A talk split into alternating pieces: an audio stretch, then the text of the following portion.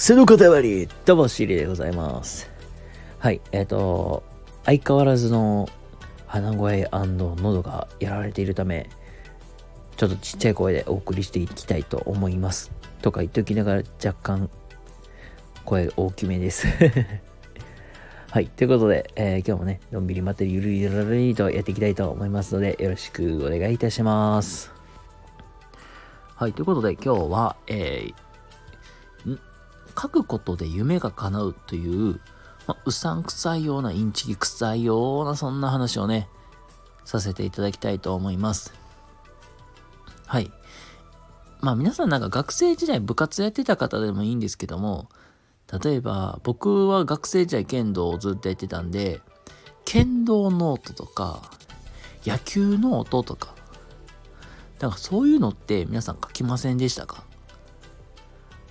なんかそういうな僕は実際剣道ノートっていうのをね中学の時書かされたんですけどあの時ってなんだろう。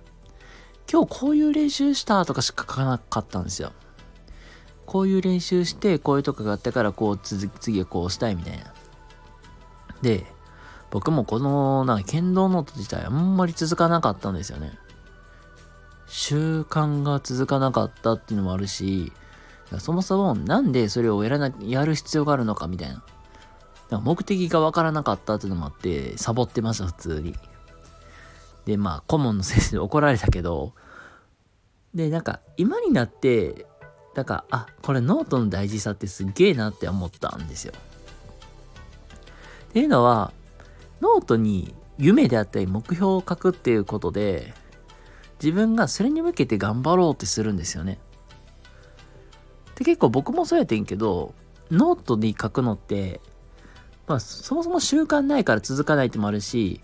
書いたとしてもなんか幅が狭い。言ったら現実しか見てない。うんまあ例えばこういう今日はここができたけどこれができなかったみたいな。そんなんしか書かないわけよね。だからなんかそういうの関係なしになんかう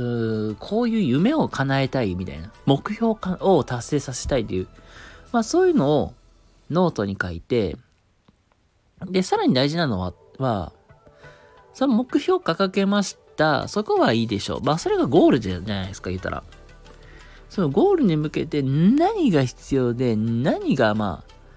まだ足りないのかっていう、まあ課題を整理していくっていうのがすごく大事。まあ逆算思考っていうのと、あとは、まあ逆算していく中で、何が足りてて、誰が、何ができてて何が足りないかっていうのも把握していく。うん、まあちょっとキャリアのまあ話で言ったら、ウィル・キャン・マストですね。ウィル・キャン・マスト。まあ、こういうのができているといいのかなっていう話でございます。なので、まあ実際ノート書くときには、まあ目標を書きますな、まあこういうのさ達成したい。で、そのために必要なこととかを、まあ、順番に系列的に並べていって、変えていくといいのかなと思います。はい。ということで、えっ、と、皆様今日の話いかがだったでしょうか？もしね、なんか叶えたい目標とか、うん、こういうのしてみたい。まあ、もう本当になんか、この、残り2ヶ月でししかないですけども、まあ、その2ヶ月の間に、まあ、達成したいこととかあったら、ノートに書いていくといいのかなと思います。